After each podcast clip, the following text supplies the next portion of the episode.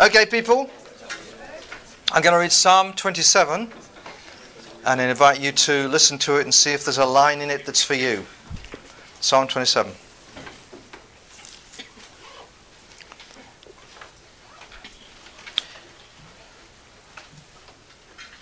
Yahweh is my light and my salvation.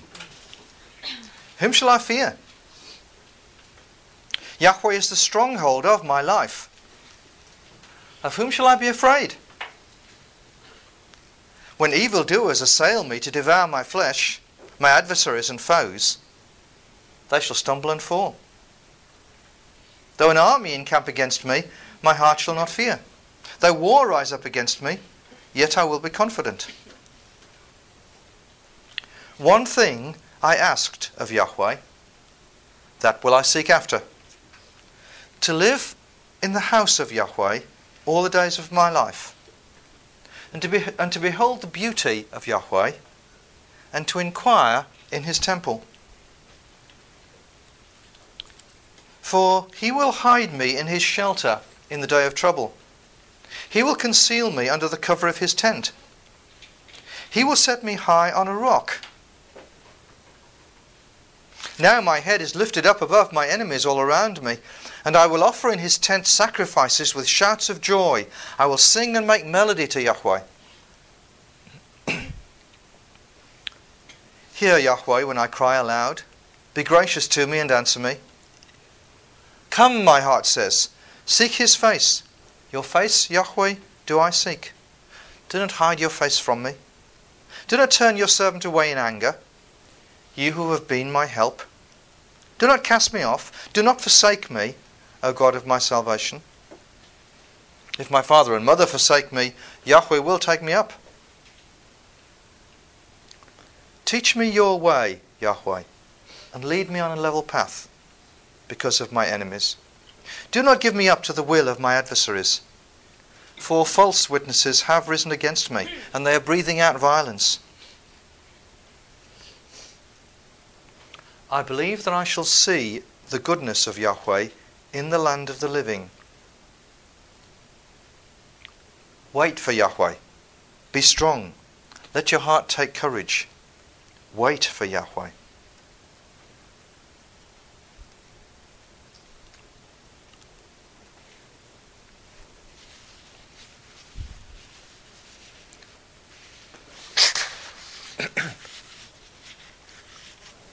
okay, shout out which, which line of those you think is best.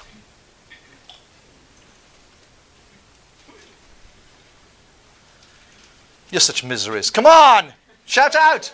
Wait for Yahweh. Right. I don't mind waiting for Yahweh, I object to waiting for you. Right, wait for Yahweh. He is more reliable than you are, too.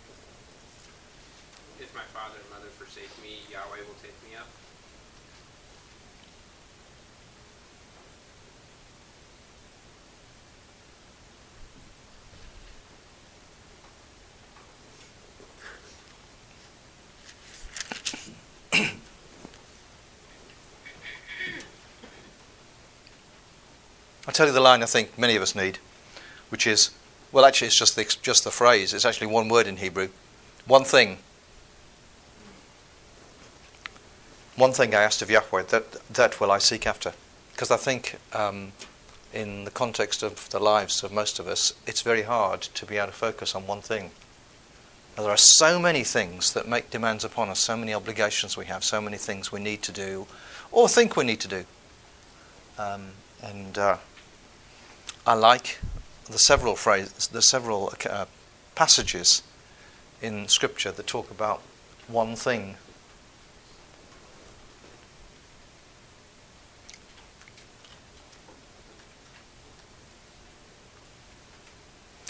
Let's sing, sing this song.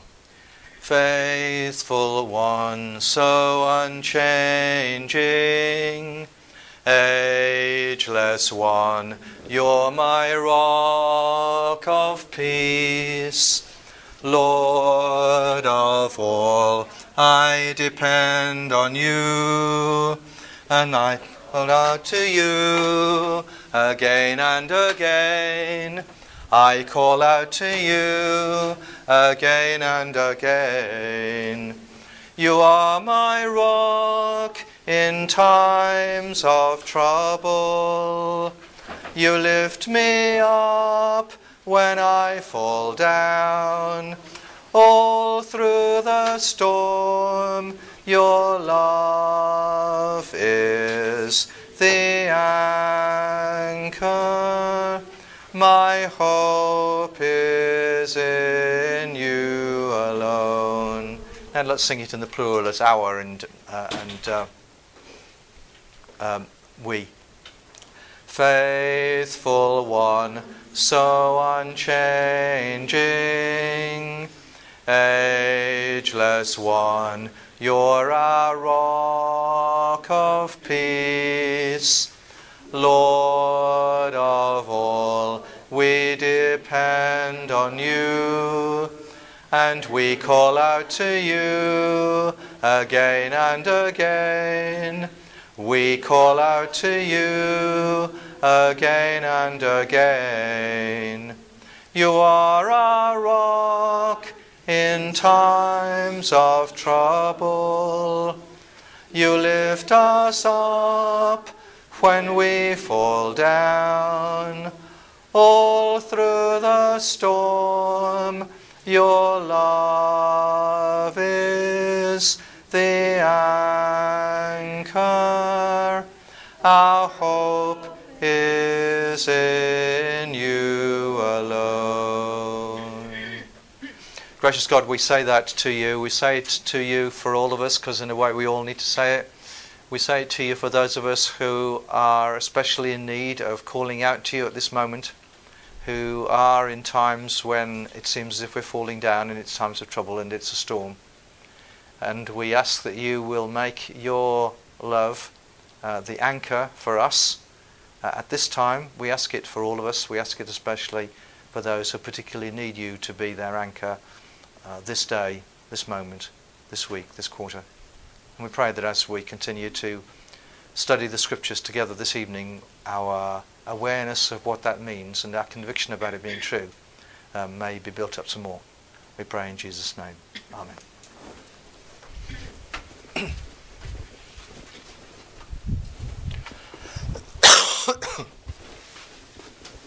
so here's uh, in the first half this evening is the uh, the last of the times that we shall spend uh, on the Psalms.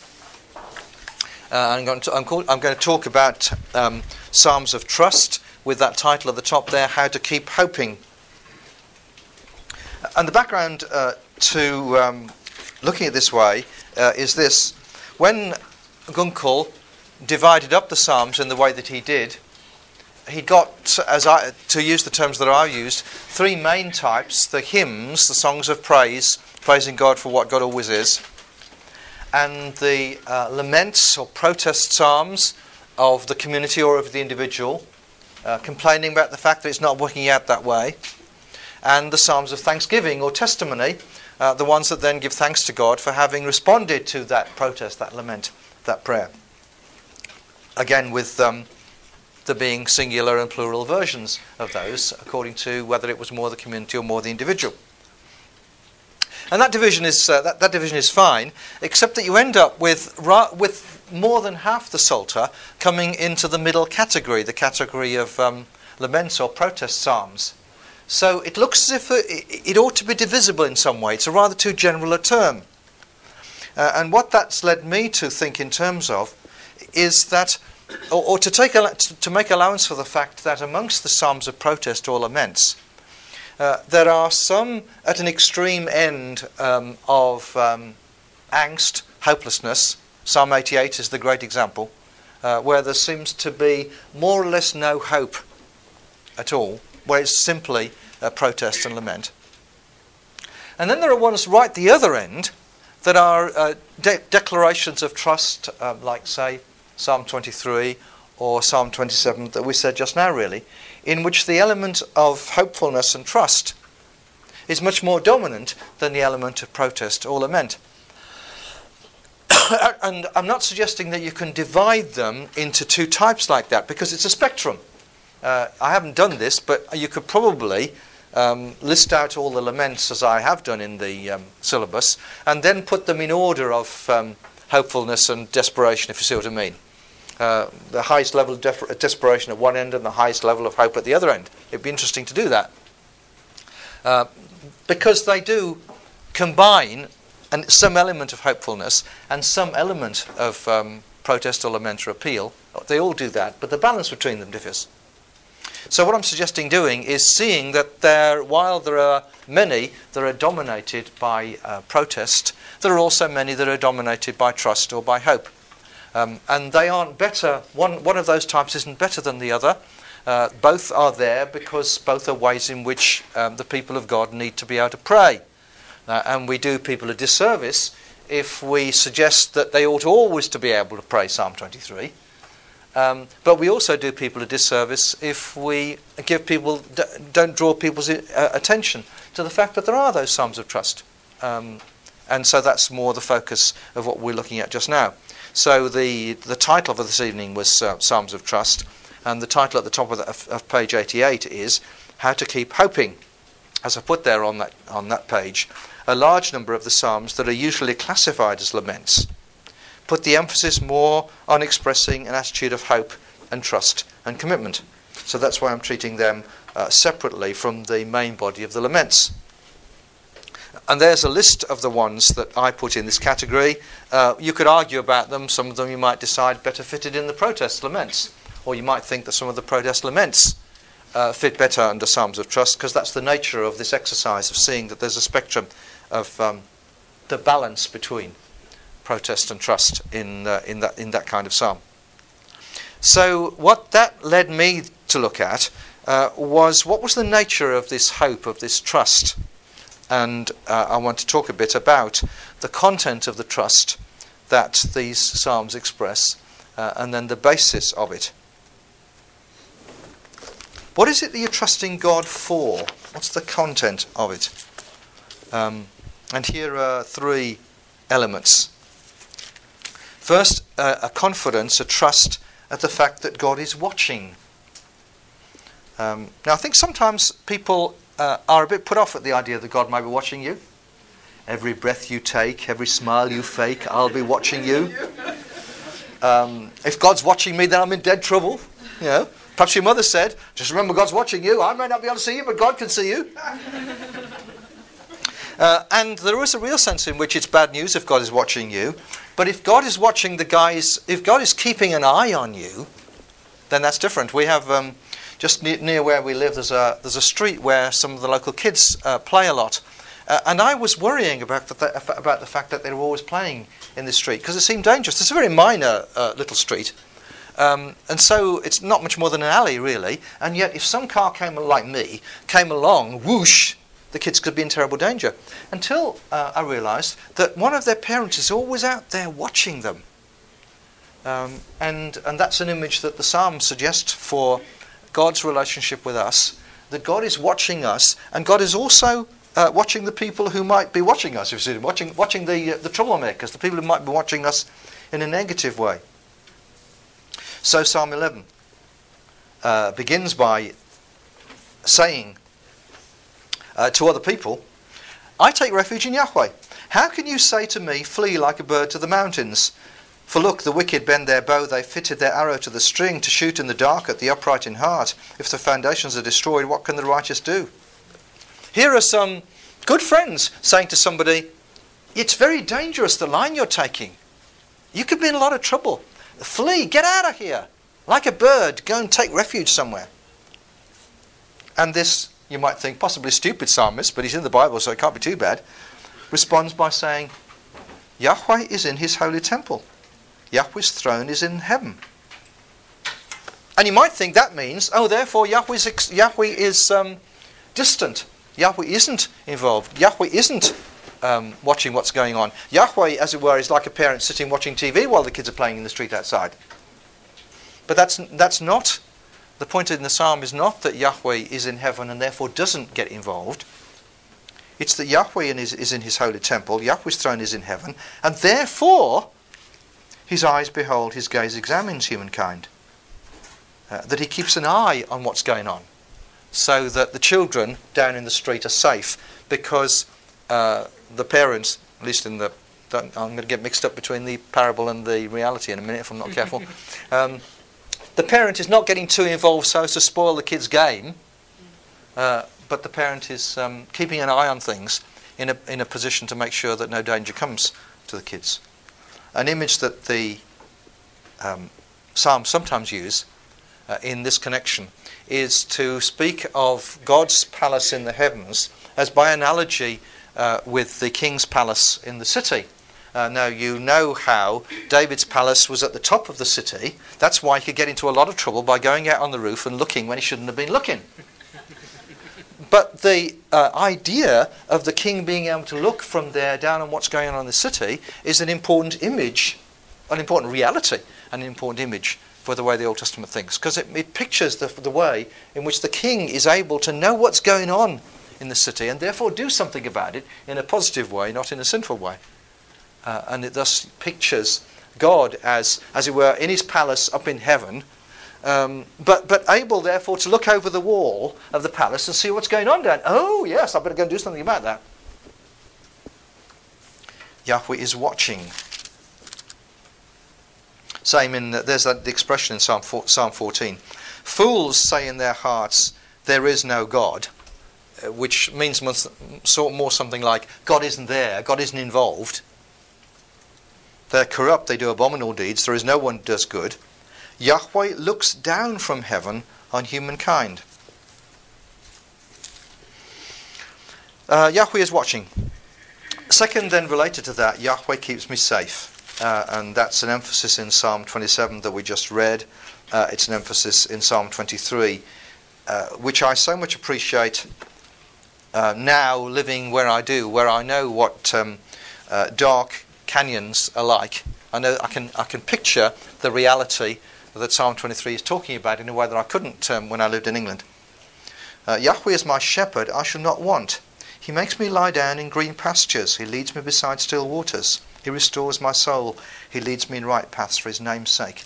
Even though I walk through the darkest valley, I fear no evil. No evil. For you are with me. Your rod and your staff they comfort me. So I'm a sheep who might get pounced on by a cougar or a snake or a lion or something like that uh, any minute. Uh, and I wouldn't know where to find green grass and I wouldn't know where to find still water were it not for the fact that I have a shepherd who knows the answer to those questions and also a shepherd who is carrying a hefty club um, to make sure that he can deal with anything that comes and attacks me.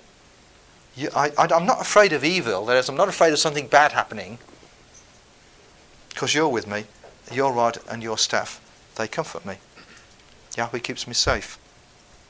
And Yahweh puts the wicked down, which again links with those uh, other descriptions of Yahweh. For God alone my soul waits in silence, Psalm 62. From him comes my salvation. He alone is my rock and my salvation, my fortress, I shall never be shaken. How long will you assail a person? Will you batter your victim? All of you, as you would a leaning wall, a tottering fence. Their only plan is to bring down a person of prominence. They take pleasure in falsehood. They're blessed with their mouths, but inwardly they curse. They, they curse. For God alone my soul waits in silence. He alone is my rock and my salvation. My fortress I shall not be shaken. On God rests my deliverance and my honour. My mighty rock, my refuge in God is in God. Trust in him at all times, O people. Pour your hearts before, pour out your hearts before him. God is a refuge for us. Those of low estate are but a breath, those of high estate are a delusion. In the balances they go up, they are altogether lighter than a breath. Put no confidence in extortion, set no vain hopes on robbery. If riches increase, do not set your heart on them. Once God has spoken, twice have I heard this. Here are the two elements in systematic theology that's been said about this psalm. Two elements in Old Testament theology. One, two. Once God has spoken, twice have I heard this. One, power belongs to God. Two, steadfast love belongs, steadfast love belongs to you, O Lord. For you repay to all according to their work. So I can trust in your faithfulness to me because I know that you are active uh, in putting the wicked down. The, content, the threefold content, content of trust, as I think emerges through the Psalms. Um, but how do you know that those things are true? Um, two sorts of bases for trust um, and various um, subcategories within those two ba- basic uh, list within those two basic forms of um, basis for trust. Uh, and none of these um, arguments for making it possible for you to trust are going to work all the time, I guess. Some, sometimes some of these bases for trust will be under pressure, uh, and then you'll turn your minds to others. There are bases for trust that lie in my own experience. There's the fact that um, God has spoken to me on my own. I bless Yahweh who gives me counsel. In the night also my heart instructs me. I keep Yahweh always before me. Because he's at my right hand, I shall not be moved. I've known Yahweh speaking to me personally. Um, I know Yahweh's presence in the temple. I've known Yahweh's presence there. Psalm 84. How lovely is your dwelling place? Or how much loved? It would have been at least as valid a way to um, translate it. How much loved, uh, how loveworthy is your dwelling place? Yahweh armies. My soul longs, indeed it faints for the courts of Yahweh. My heart and my flesh sing for joy to the living God. Being able to go to the temple is like being invited into Yahweh's backyard for a barbecue. The courtyard is where the sacrifices are going, where, where there's going to be a meeting where Yahweh welcomes his friends uh, into a backyard barbecue. Um, how, how I long to be able to be there again because I know how terrific it is to be able to go there. What a lovely place it is. Even the sparrow finds a home there, and the swallow a nest for herself at your altars. How fortunate are, the, uh, are, people when they're able to make the uh, journey to Jerusalem for a festival. Maybe you can only do that once a year at most. How much you look forward to that, and how much you look backward upon it afterwards when you've been able to go and enjoy that. Almost as good as going to the Super Bowl was it to go to the temple uh, for a barbecue there. Because a day in your courts is better than a thousand elsewhere. I have to live the other. I have to live a thousand days down here in Lachish amongst these wretched Canaanites. I'd rather be a doorkeeper in the house of my God than live in the tents of wickedness, but I've got no, no choice really because this is where my farm is. How terrific to be able to uh, go there into that special presence of Yahweh. Well, then there's the um, basis for trust in the fact that Yahweh has kept me safe in the past. I, I, I substituted the expression Yahweh armies for Lord of hosts. Have I talked to you about that? No? Okay. Uh, in that expression that you get in English Bibles, Lord of Hosts, um, you can see that the word for Lord is the name Yahweh because it's in all f- four capital letters. So I have talked about that, haven't I? Right? Uh, but then, then the word for hosts is the ordinary Hebrew word for uh, armies. It's the word you get on the back of a military truck uh, in Israel. Uh, so the expression more literally means Yahweh of armies which is kind of w- w- as weird an expression in Hebrew as it is in English. Just as to say Golden Gate of armies or Barack Obama of armies kind of doesn't make a great deal of sense. It's a strange expression. Um, and, and, maybe it's not an of, maybe the of is inappropriate. Hence, I, tra- I often, I usually translate it Yahweh armies, almost Yahweh who is armies. But one way or another, the expression indicates that, that all the powers of heaven, and in effect all the powers on earth, um, are under Yahweh's control and are at Yahweh's disposal.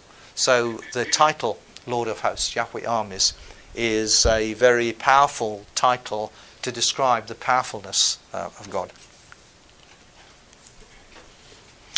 Um, Yahweh keeping me safe in the past.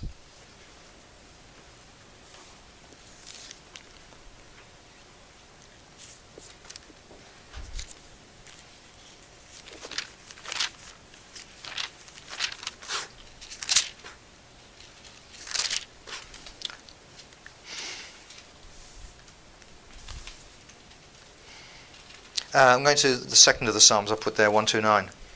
Often they have attacked me from my youth, that Israel now say. Often they've attacked me from my youth, yet they've not prevailed against me.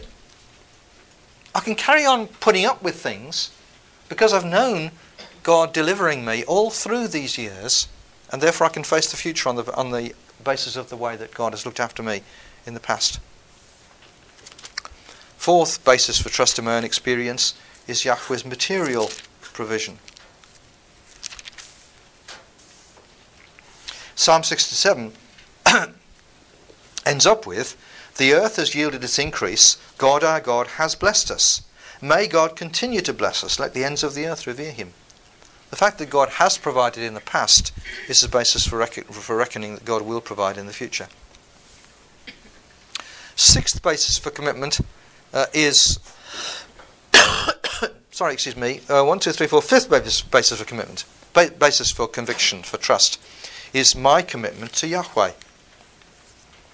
Psalm 119 um, is a psalm that appeals to that a large number of times because it's a very long psalm.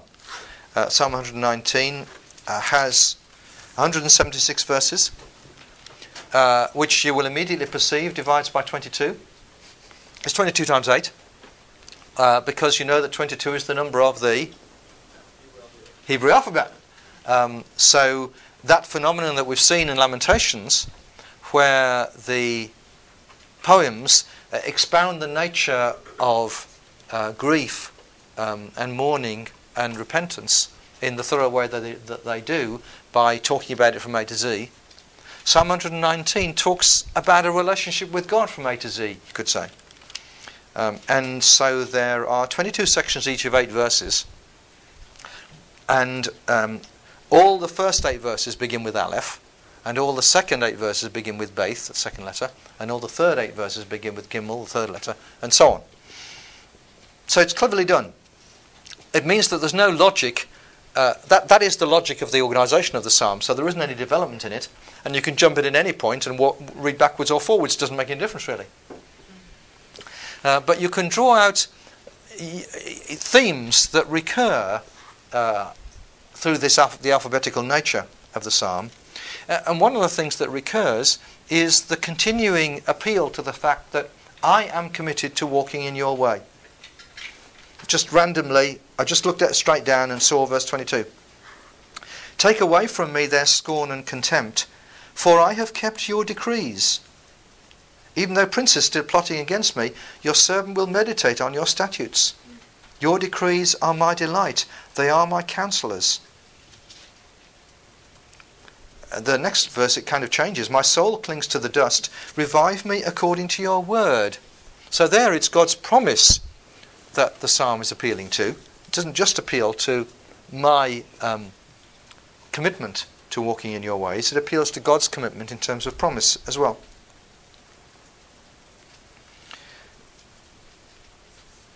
Verse 30 I have chosen the way of faithfulness, I set your ordinances before me. I cling to your decrees, Yahweh. Let me not, excuse me, let me not be put to shame. Uh, the psalm keeps coming back to one of the bases of being able to uh, claim an ongoing proper relationship with God is being able to say, okay, I'm a sinner, and the psalm acknowledges that. I don't get everything right, but basically, I'm a person who is committed to walking in accordance with your word. And that's part of the basis for my um, being able to trust in your faithfulness to me. And finally, related to that, uh, is um, my standing against wrongdoing in Psalm 139. And um, no, I will, I will, we'll, we'll, I'll talk about Psalm 139 uh, and your questions about it a bit more systematically later. So I won't get into that now, um, but you'll see when we come to that um, why I've put that under that category. So there are some bases for trust in my own experience, but then there are some bases for trust outside my own experience. Now that seems weirder to us because we assume that the only reality is our own experience. It's not so. There are some realities outside of our experience. If we didn't exist, God would still be there. That's a strange thought, isn't it? It's a strange thought, isn't it? No, not really. It's a very sensible thought. But, it, but we tend to assume that the, the only reality is the reality inside here. And one of the things that the scriptures push us to is to, yeah, by all means, owning the reality of inside here, but also not thinking that's the only reality. Basis for trust outside my own experience. There's that power and love of Yahweh that I've already drawn attention to uh, in Psalm 62. There's Yahweh's creation of the world and Yahweh's sovereignty in the world. Psalm 93. Yahweh is king, he is robed in majesty, that Yahweh is robed, he is girded with strength, he has established the world, it shall never be moved. Your throne is established from old, you are from everlasting. The floods have lifted up, Yahweh, the floods have lifted up their voice, the floods lift up their roaring, more majestic than the thunders of mighty waters, more majestic than the waves of the sea, majestic on high is Yahweh. And the psalm is looking back to, it's picking up the idea that the creation of the world involved Yahweh in getting control uh, of um, hostile powers and uproarious powers, Leviathan and Rahab and other strange characters, not the Rahab in Joshua, but the Rahab that gets mentioned in the Psalms, who were kind of embodiments of, of power that resisted God at creation. And it asserts God got a control of all other powers. The, the world is secure. Yahweh is sovereign in the world. There's Yahweh's deliverance of the people at the Red Sea, which was another assertion of that power. the um, the end of Psalm 77. When the waters saw you, God, when the waters saw you, they were afraid. The very deep trembled. The clouds poured out water, the skies thundered, your arrows flashed on every side. The crash of your thunder was in the whirlwind, your lightnings lit up the world. The earth trembled and shook. And you could think that the psalm is talking about those acts of creation at the beginning, but it goes on then. Your way was through the sea, your path through the mighty waters, yet your footprints were unseen. You led your people like a flock by the hand of Moses and Aaron. So the psalm is looking back to what God did at the Exodus as a basis for carrying on to being able, carrying on being able to uh, trust God in the present. When you're tempted to ask the question that comes earlier in the psalm, will the Lord spurn forever, never again be favourable? Has his steadfast love ceased forever? Are his promises at an end for all time? Has God forgotten to be gracious? Has he in anger shut up his compassion? If you're tempted to think that, to ask that question, then you go back and uh, look at the way that God acted at the Exodus. Or in the context of life in Jerusalem, you look at the way that God has expressed a commitment to Jerusalem. Psalm 46.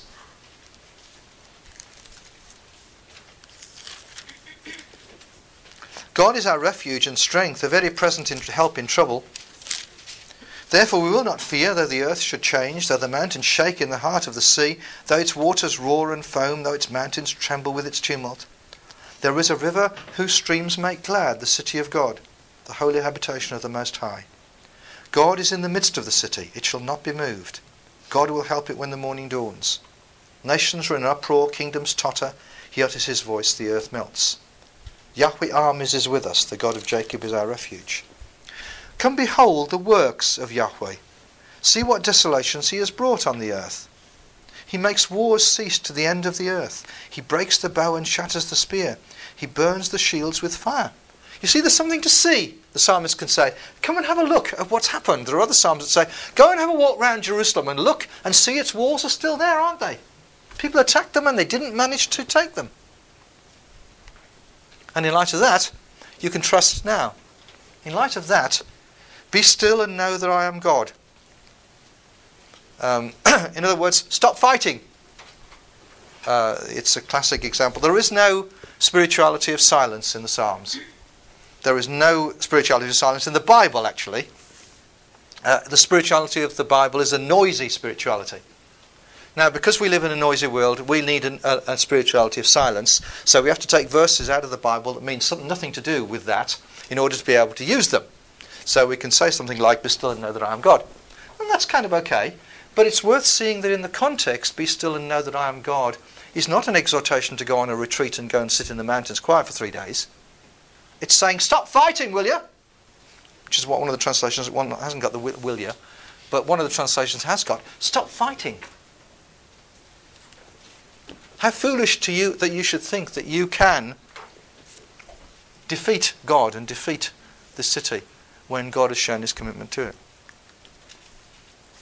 And then remember God's commitment to David, which the Psalms uh, report, repeat, uh, refer back to a number of times. That's how Psalm 132 begins. Um, Yahweh, remember in David's favour all the hardships he endured. Uh, in other words, here we are 100, 200, 300 years later on, long after David's day, but we want you to remember what David did on your behalf and to maintain your faithfulness to David by maintaining your faithfulness to us. So the psalm describes the efforts that David put into uh, moving the ark to Jerusalem and the way in which God uh, made a promise to David uh, that there'd always be one of the sons of his body reigning on the throne in Jerusalem. a Promise that's um, recounted in 2 Samuel chapter 7. Um, so, so God and David and Jerusalem are all tied up together. God has made a commitment to David that therefore David's people can always claim. Yahweh's commitment to David. Uh, and then uh, Yahweh's specific promises. And as I mentioned already, uh, Psalm 119 uh, has got lots of um, promises that people are claiming um, in appealing to God to, to reach out to them. So the verses I read just now, this is verse 25 for instance. My soul clings to the dust, revive me according to your word. You promised to be the kind of God who revives, so do it. My soul melts away for sorrow. Strengthen me according to your word.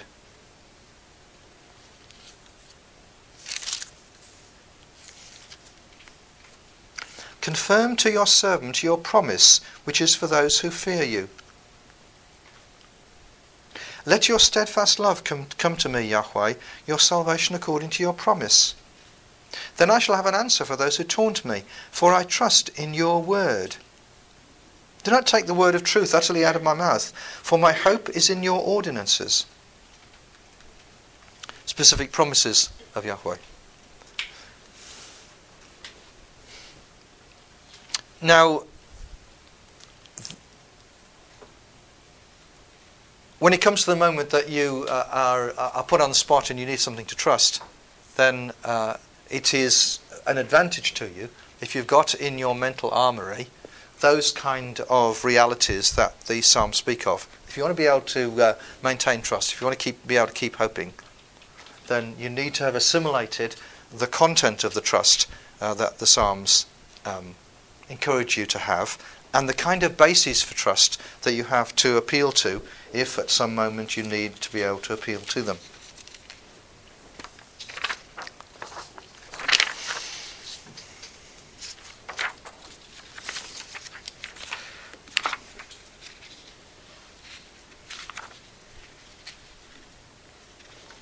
Um, now I'll say something about Psalm 139, including some things I was going to say, uh, but some things that arise out of your postings on Psalm 139.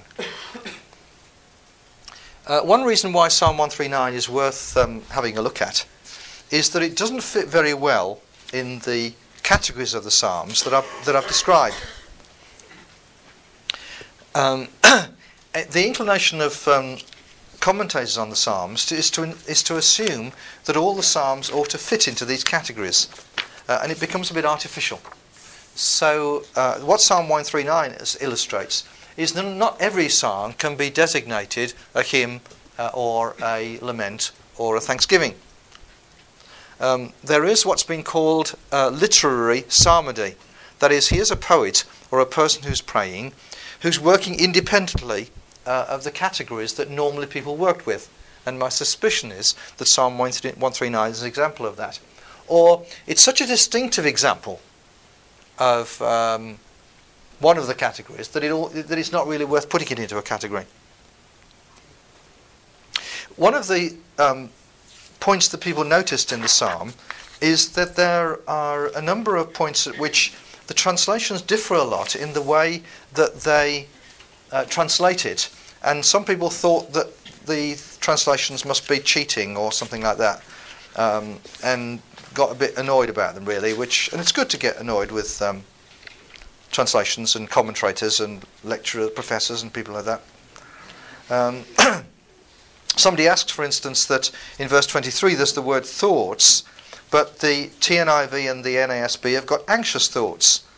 The adjective anxious was added to the translation, or was it omitted from the original text? Have the simplified portrayals of Scripture undermined the depth of God's love and meaning and intent for His people? Who sets the standard of whether the translation is accurate? It saddens me to see the richness of Scripture being lost in translation. I understand the value of translating the Bible into more modern and approachable contexts for seekers and others, but this makes me wonder how much has already been lost amongst the various translations.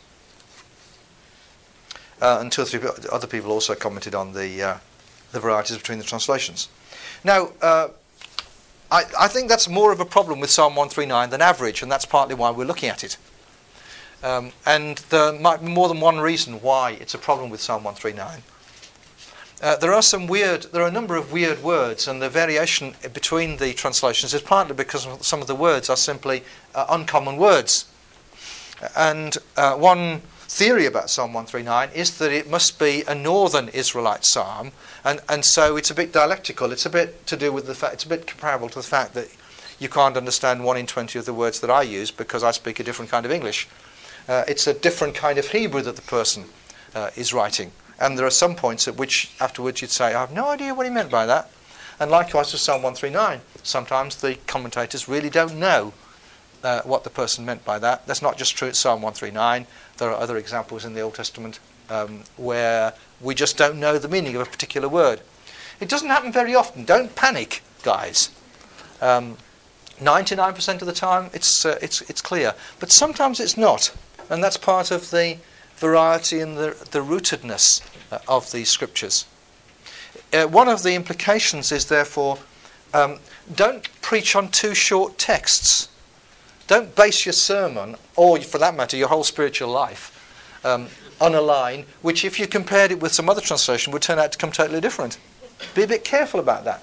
It's a good um, argument for preaching on long texts so that ambiguities, about, uncertainties about a particular uh, word don't, uh, aren't going to affect the whole. But there's another reason why Psalm 139 in particular um, is tricky and that, and that translations differ. And I spotted this when I was um, a year or two or three ago, when I was precisely dealing with the phenomenon that you guys have, uh, some of you guys have noticed. The translations differ. So I thought I need to have a look at the Hebrew of this psalm in order to work out well, in particular, the thing that I noticed is sometimes the way in which the first part of the psalm describes God's knowledge of us and God's involvement with us in a way that's really rather encouraging. And sometimes it is uh, rather scaring. It, it, does imply that God is something like the cosmic policeman um, uh, who's got his hand upon you uh, in a rather uncomfortable way uh, and who you do worry about knowing everything about you. And so I tried to get back to the Hebrew in order to find out whether the language of the Hebrew was um, more positive or more negative, and, and see if I could get behind the variety in the translations um, over that particular issue. and what I discovered was that the Hebrew is consistently um, kind of factual and non value, uh, it doesn't have the values written into it.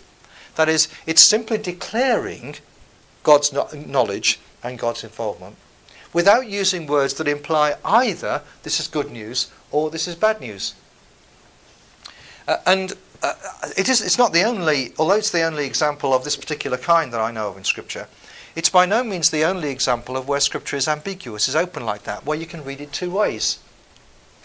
Uh, and the result of that is that is, the, is a phenomenon that I've referred to uh, on that uh, page, near the top of that page 89, that the openness and the ambiguity in the Psalms then means that they read you.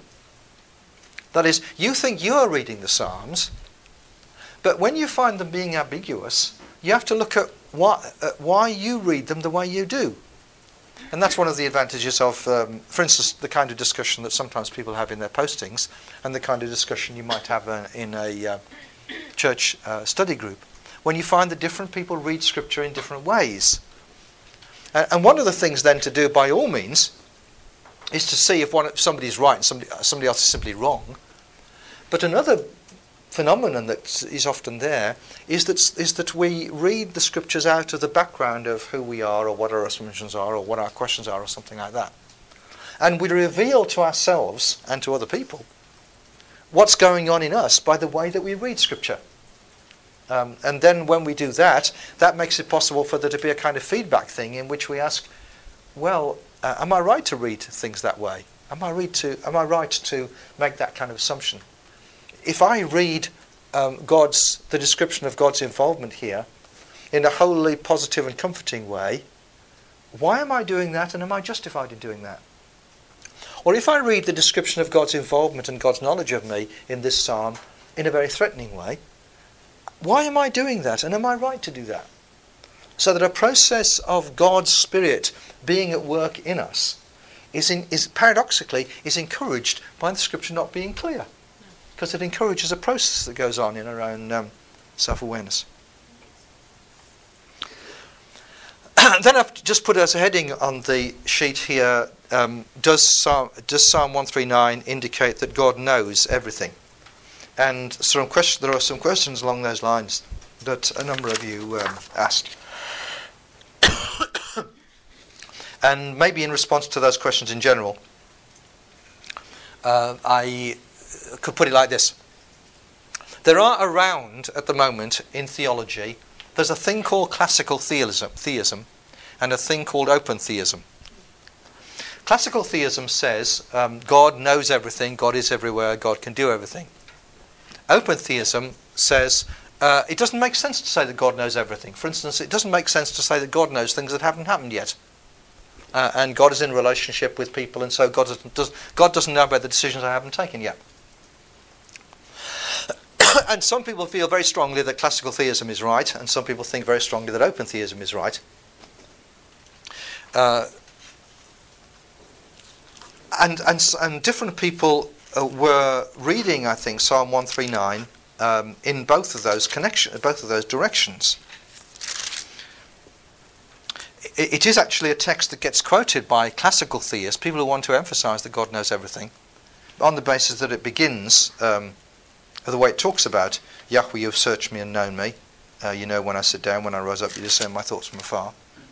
Even before it, word on my tongue, Yahweh, you know it altogether. Um, and yet, over against that, what's strange about the psalm um, is that it doesn't say that God automatically knows all about me. It says that God looked and found out all about me. So the psalm doesn't agree with open theism or classical theism, it seems to me. Um, and, uh, and, and I'd say that more generally about the way the classical theism and open theism um, correspond with Scripture, um, that there are aspects of open theism that correspond well to the kind of way that Scripture talks, and aspects of, did I say that right? Aspects of open theism that correspond well to the way that Scripture talks, and aspects of classical theism that correspond well to the way Scripture talks. But there are other sorts of um, passages and insights expressed in Scripture that conflict with classical theism and conflict with open theism. Classical theism and open theism are both philosophical views that people bring to Scripture uh, and then uh, utilize Scriptures to justify um, the view that they take and sidestep or explain the ones that don't seem to fit their perspective. But, the, but the, that's, and that's typical of a process whereby we, we come to Scripture with a view and we see to try, we try to make scripture fit in with it. When typically uh, it will um, it will say, well, yes, but with for both of these views. Psalm 139 has a very dynamic understanding uh, of God's involvement. God can know all about us. God can be everywhere. You can't get away from God. Uh, and yet, it's, um, it's, it's a more um, dynamic uh, understanding than it's not that God automatically knows everything and is everywhere. So that the kind of understanding of God and God's relationship with the world that Psalm 139 puts before us is a much more dynamic and a much more interesting one, I'd say, than either of those positions with regard to God and the world that are uh, around in the kind of theological culture at the moment. Um,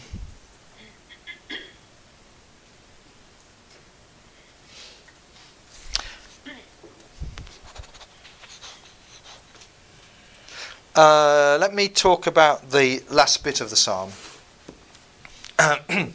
Because again, like that phrase, be still and know that I am God, Psalm 139 is um, a psalm that people like to use on retreats and in quiet, quiet days and things like that as long as you're allowed to stop at verse 18, because nobody wants to read verses 19 to 24. Um, and, and so it then becomes a puzzle. How can this person who is of such deep spirituality, to judge from verses 1 to 18, suddenly say those things that come in verses 19 to 22? Um, how, can, how can the psalm be one thing?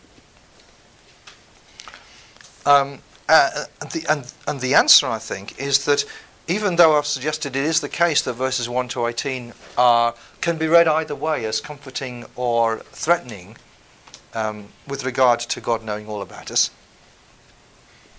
what is clear is, is that if you know, if you acknowledge that God knows all about you, then you, you know there's no fooling God.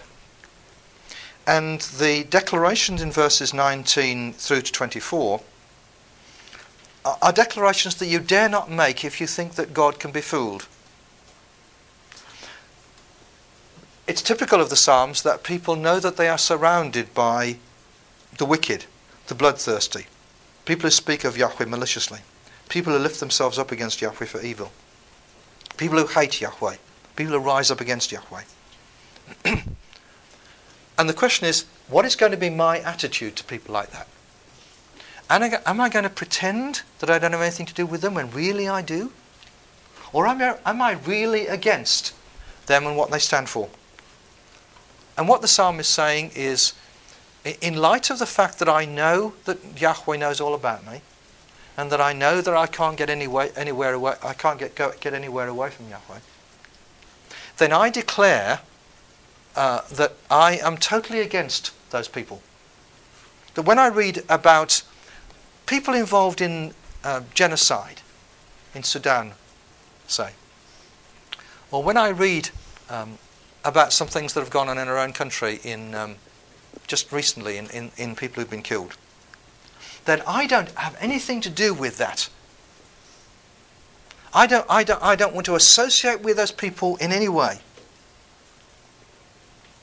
Now, some people in their, in their um, postings uh, implied that the people who had been talked about at the end of the psalm there are their enemies, whom therefore they ought to love. But the thing to note is that the psalm is not saying, um, These are my enemies. The psalm is saying, These are your enemies, and because they're your enemies, I'm prepared to make them my enemies. Um, Augustine said, I'm not sure whether it was with, with precise in, uh, directly with regard to this psalm or not, I can't remember uh, that we are told to love our enemies, but we aren't told to love God's enemies. Um, and uh, the, the question in this psalm is about our attitude to people who are God's enemies, not our attitude to people who are our, who are our enemies. And one of the things that shows is you, you have to keep read you have to read carefully and see, for instance, in this case, what kind of enemies are being talked about. You need also to take take account of um, the strange to our ideas meanings of the words love and hate uh, in Old Testament and New Testament. You know that Jesus said you've got to hate your parents, didn't he? Right? You've got to prepare to hate people, said Jesus. Um, now, it's, it's a matter not so much of a, an attitude inside your head, is that kind of hating, but it's an attitude of what you do, of what, what, who you treat as more important, who you give in to, are you prepared to go and serve me, or are you going to um, uh, uh, uh, serve your family?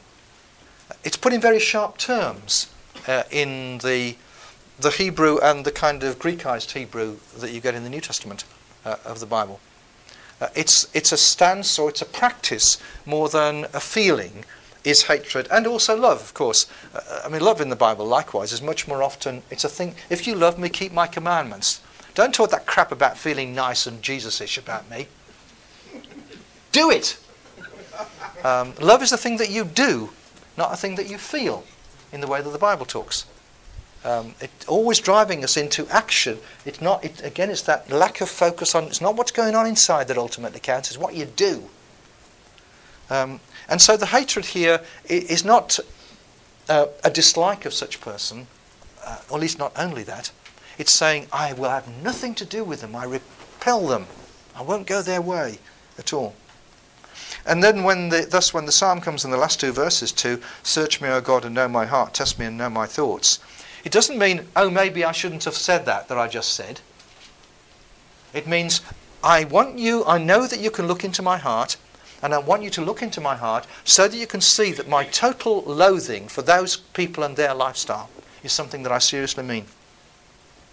So you can see if there is any wicked way in me uh, and lead me in the way everlasting.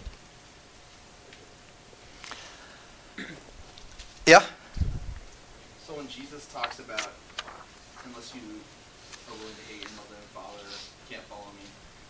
I, when I hear that, I think hyperbole to a certain extent.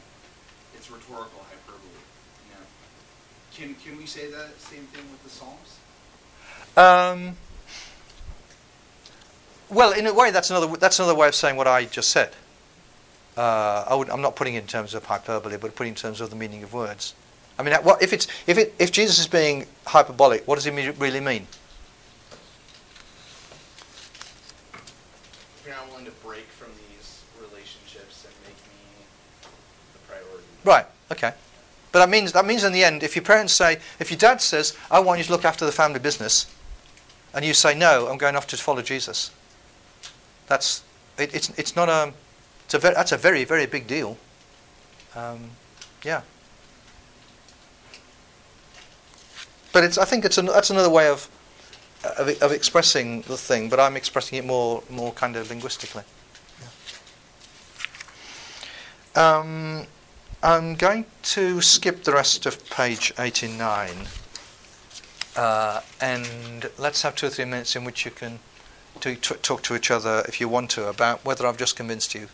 Um, or any other aspects of um, any of that stuff about Psalm 139, or any of those things about trust earlier, wh- whether there was one of them that you think is really important for you. Talk to each other for a couple of minutes about that.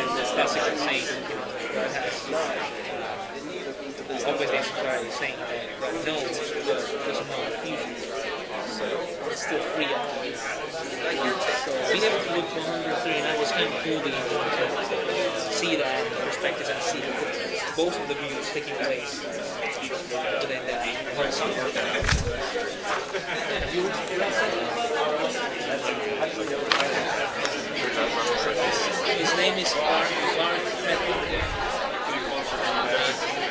Yeah. The book is called The Moon New River from, from Bart It was really good. I, I was almost convinced. I think I think it has value. It has some value to, to the dynamics of what he tries to approach things. not know. I don't believe that. But theology, you uh, can, you can uh, grab a little bit of important things.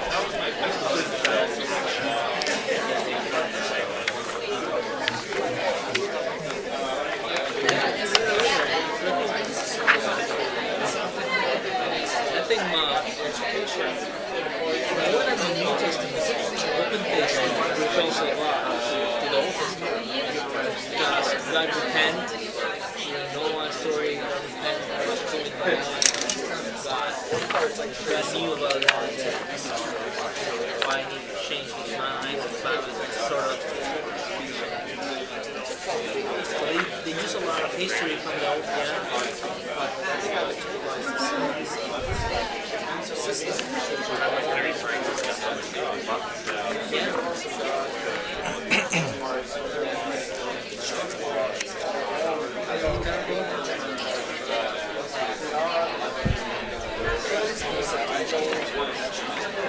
She read something about it.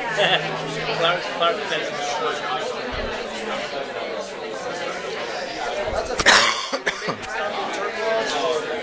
Excuse me.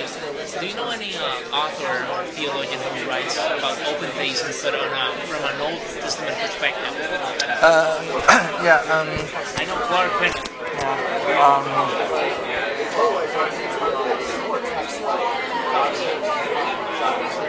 I read Most Moved Mover from Clark Pinnock, but he, he uses a little bit of Old Testament, but not too much. So yeah, there are, um,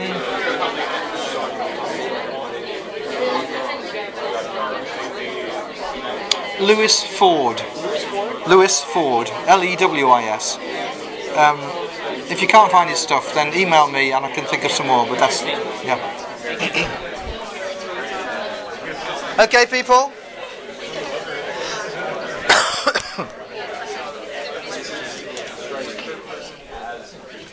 Uh, anybody want to say anything about any of that or ask anything else where we've been? Okay, uh, on to page 90.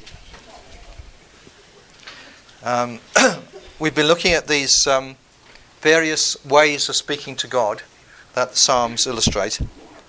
Um, and uh, as we come to the end of looking at the Psalms, I want to try to see how they interrelate with each other, or to look at ways of interrelating them. What I've called here the interrelationship of praise and prayer. Uh, um, assumed that the essence of Israelite psalmody uh, was the hymn of praise. When he writes about the Psalms, it's especially the hymns of praise that he sees as key to understanding the nature of psalmody. Uh, and I guess that's often been the case in, in Christian uh, assumptions about the Psalms. The Psalms, um, insofar as they get used in worship and so on, it tends to be the praisey bits that get used. Uh, Westermann, in his work, for instance, in The Praise of God in the Psalms, emphasized the interrelationship between uh, praise and prayer.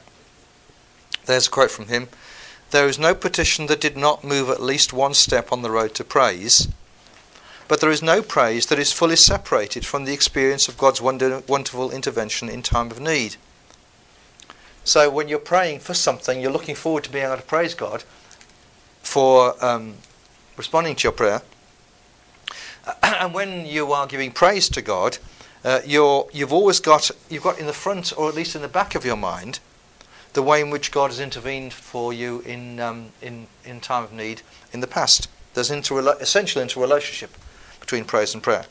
It's two it's a two way thing, but it's uh, essential to the nature to an understanding of both praise and prayer that they are that they interweave in that way. And Westermann draws a contrast with Egyptian psalms and with Babylonian psalms. Now, I'm not sure how convinced now, 50, 70 years later than Westermann wrote his work originally, uh, how convinced that the um, ancient Near Eastern experts and the Egyptian experts are uh, by his point. It may be that he got too narrow a collection of data when he did when he made the point. Um, but making but the contrast he makes is still illuminating for understanding the psalm, the Old Testament psalms. He draws a contrast then between Egyptian psalms, which he says only praise God in general terms, not, not in relation to God doing anything. and he contrasts the Israelite psalms with Babylonian psalms, which only praise God as the lead into prayer and never praise God just for the sake of praising God.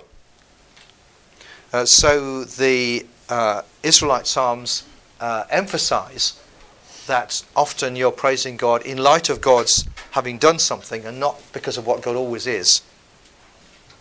And the Israelite Psalms, uh, likewise, uh, are prepared to, to praise God just for the sake of praising God and not only as a lead into prayer. There's an interrelationship between praise and prayer, as uh, one of Brueggemann's ways of putting that. Praise has the power to transform the pain, but conversely, the present pain also keeps the act of praise honest. But can we say any more about the way that praise and prayer interrelate? Westermann then talks about what he calls the vital tension filled polarity of plea and praise. Uh, but he then says that the centre of that polarity lies in what he calls declarative praise. So here are his ways of describing the three main categories of psalm as three main ways of speaking to God. Uh, and he's starting off here with the laments or the protests. Uh, and he's suggesting that the laments or the protests lead into what he calls declarative praise, praise in which you declare what God has done. Praise's characteristic form takes the form of God has, God rescued me, God has delivered us. You declare what God has done. That's the thanksgivings.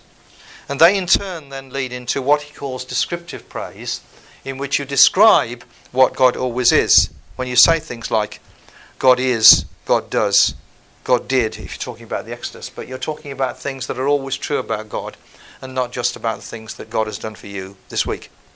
And that's what you do in the hymns. So he says, laments lead into declarative praise, declarative praise leads to descriptive praise.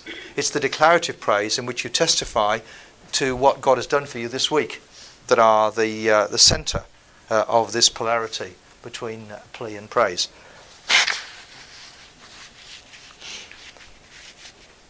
Brueggemann uh, asks the same question about the relationship between these three ways, three ways of speaking to God, and he comes out with a different answer. He starts off from some work of the philosopher and hermeneut Paul Ricoeur, um, who describes the nature of the way in which life develops for Christians, but also, in, in a sense, for anybody. Uh, Ricoeur is a Christian writing, but I think what he says is he doesn't just apply to Christians in which he suggests that the way in which our lives develop involves a process that uh, you start off, at least notional, I mean, it could be any starting point, but let's start off with orientation, uh, which is the situation in which you know how things work, you know how life works, you know who God is, you know who you are, you know the answers. Uh, and then something happens um, that um, leaves all that in tatters. Um, your, your child gets abused. Um, you lose your job. Uh, your spouse gets killed or, or goes off with somebody else. And everything you thought you knew about how life works and who God was and what God meant to you um, has all been um, all becomes fragments. And that's an experience that Ricoeur calls the experience of disorientation. You'd got an orientation. You thought you knew how things work. Now everything. Now you are disoriented. You have no idea how things work. and the only way forward for you as a human being is to move forward into a, a renewed orientation, which does justice to both what you know was true, what you knew was true, and what you know is true about the original orientation, but also does justice to the experience of disorientation. That's Ricoeur. The, the, the sequence that you keep going through as a human being is orientation, disorientation, renewed orientation, because today's renewed orientation becomes tomorrow's disorientation when something else happens and you have to think it all through again. And the, the, the growth as a human being uh, involves keeping going through that process all through your life. This is slightly irrelevant, but I've just reminded myself of the way in which. No, maybe it's not irrelevant. When I was 25, I thought, okay, I'm grown up now. That's it, isn't it? Nothing else is ever going to happen, is it? You know, no, it's just kind of, you know, going to carry on now for the next 50 years, whatever, and then I'll die. And then I remember realizing when I was 50 uh, that nothing could have been further from the case, from the truth. That, that you carry on in a process of discovering new things and seeing new things and seeing new questions. Uh, and also, as part of it, um, of going through the disorientation that makes you realize that, that the way you looked at things yesterday, you're going to have to rethink. Uh, and if you're actually growing as a human being, it, you, that has to keep going on like that. I'm, I'm picturing it as a spiral because it's that's the way it goes. It keeps um, it keeps going round, but you also keep going forward. At least you can do. Um, that's that's Ricoeur. Uh, Brueggemann then said that's what's going on in the Psalms. That is, the hymns uh, are the expressions of orientation. In the hymns, the songs of praise, you know who God is and you know how God works in the world. In the laments or the protest psalms, one of those things has happened that has made that world collapse. And you are, uh, exp- in, in a psalm of lament, you are expressing disorientation. Uh, the only way forward uh, is to find a way of being able to look at what's happened uh, that uh, does justice to the original, to what you said the day before yesterday in a hymn, a psalm of praise, and also does justice to what you said yesterday uh, in your lament. Um, and, and, that may come as a result of a, a, a, a, kind of mental process whereby you're able to reach a, uh, a new orientation. But in the way in the Psalms, in which the Psalms talk, it's much more commonly that God does something that enables you to be able to affirm once more that God is faithful and God is merciful. Uh, and so you are then able to say once more that God's steadfast love endures forever. But in light of having gone through what you've gone through, what you mean when you say God's steadfast love stands forever uh, is different from what you meant the day before yesterday. So Westermann and Brueggemann have both got these linear understandings of the relationship between um, lament and thanksgiving uh, and psalms of praise. Um, what I found then kind of puzzled me was the fact that the two, the trouble with those two is that they both look plausible, but they're in conflict with each other. They've got two different answers to the question what's the relationship between these, th- these three ways of speaking to God? Uh, and that made me infer that you need to put both of them into a spiral so that the, the linear relationship between the three that Westermann has got and that Brueggemann has got, you can still have room for if you've got them in a spiral of the kind that I've tried to describe in that diagram. Um, because, uh, as I was hinting just now in talking about that orientation, disorientation um, spiral, uh, in an ongoing life that's characterized by that experience and that's expressed in prayer in the way that the Psalms do, then you keep moving around that um, not circle but spiral uh, in which you may come in at any point. Um, you may uh, maybe you'll start with the praise of God, and then you have to move into lament, into lament, uh, and into plea, and into trust, and looking forward to praise, uh, and then you're able once more, when God has acted, to give praise for God's acts. Um, so maybe maybe you go all the way around the circle, uh, but um, uh, but maybe you don't. Maybe it's like um, the Circle Line in London that you just go in at one, come in at one station and get out at the next station, um, which is roughly what happens in Psalm 88. You see, it comes in at lament and it stays at lament, then gets off again. Um, or, or maybe you come in at um, at lament and go and go round to praise, not having started with praise. Praise feeds prayer, and prayer feeds praise in a, num- in a possibly a number of different ways in the interrelationship between them. Um, and you can find all of those elements uh, in that spiral as I've laid it out in Psalm 22, uh, which we've looked at, at a, as, a pro- at a, as a protest psalm um, that uh, starts with protest but, but goes all the way around to praise. You can find them, uh, all of them also, though, in a thanksgiving psalm uh, which is starting from the fact that God has given me a renewed orientation, but then goes back over the process that uh, has brought me there. And you can find them in the the extraordinary story in 2 Chronicles 20, which I mentioned, um, and which I'll paraphrase a bit more now, where uh, the king of Judah hears that there's a threatening invasion uh, from Moab and Ammon um, and Edom. And uh, he assembles the people uh, in the temple, proclaims a fast, assembles the people to seek help from Yahweh, and he stands and gives God praise. Yahweh, God of our ancestors, are you not God in heaven? Do not rule over all the kingdoms of the nations, and your hand are power and might, so that no one's able to withstand you? And so on. There's some recollection then at some length of what God has done. And then there's drawing God's attention to the fact that these um, people are invading.